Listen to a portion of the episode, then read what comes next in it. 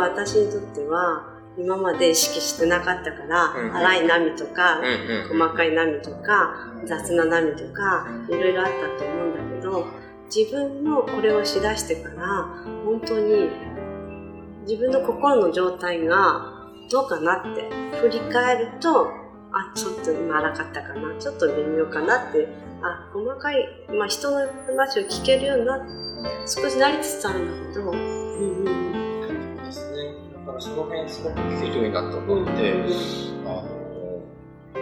もちろんね、その部分があるおかげで、だいぶ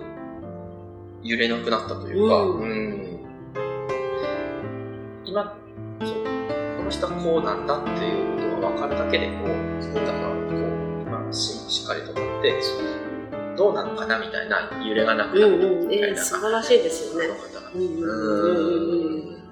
そういうのはありますね。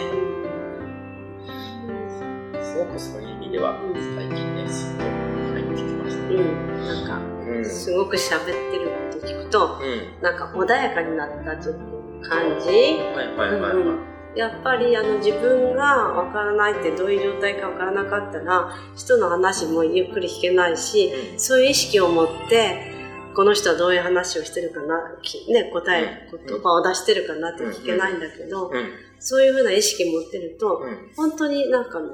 やはり心の状態は声や声とか音に出てくるから、ううん、ん。なんか本当に分かるようになるんですよね。うん。そんな感じかな。な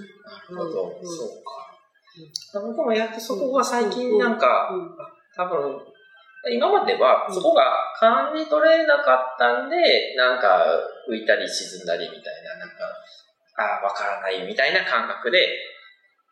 またこう、自分のことだけ考えていってとかみたいな、うん。自分の意識で、自分の目線だけでものを見てたなっていうのもあるんですけど、そうそうそう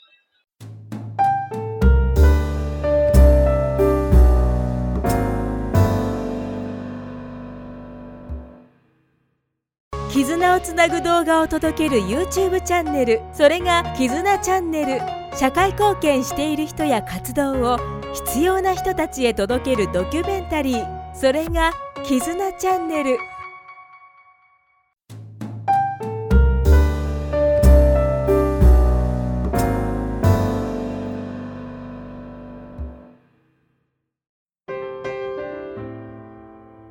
ね、私もそういうとこあったから、うんうんでも最近ね、やはりあの、やぶちゃんはその人の意識に入って、うんね、本当に自分なくてこうやっていくから、うんその人の思ってることとか感じてることをキャッチできる。うんうんで、この前、昨日もスーさん言ってたから、多分そういうふうにうん自分を本当になくして、ないっていうかね、あるようになくして、本当にその人にこうやって集中していくと、うん。その人の声な聞こえが聞こえたり、うん。うん、次何を考えてるのかなとか、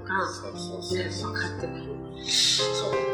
あのほら今ちょうどワモンっていうので多分2人とも同じのをイメージしてそうそうそうそうワモンの壁打ちっていうのがあるでしょ？そうでその時にそう僕もついその壁打ちの話を、はいで2人でこう間をつなぐ壁という人は1人まあなんかこう通訳みたいな返し方ですよね。そうですよね、もし2人の間を1人通訳挟んでこう喋ってるみたいな感じでやるんですけどあの話し方をしてたからだなっていうのは今でも今ここで喋ってて思いました。なんかちょっと確信して。るうん知らない人だったら壁打ちって分かりにくいと思うんだけど、うん。例えば、他の国国が違ってた。はいはいはいまあさっき通訳って言ったうん。から、まあそう通訳みたいな感じでね、感じ取っ通訳さんは言葉も聞いてるけど、感じ取ったことを集約してお伝えしてる。うんうん、そのままじゃなくて、もう一瞬のことで、あ、こういう感じやなと思って、それで変換して日本語に変えたりとかしてるので、うん、多分集中して、うん。うん、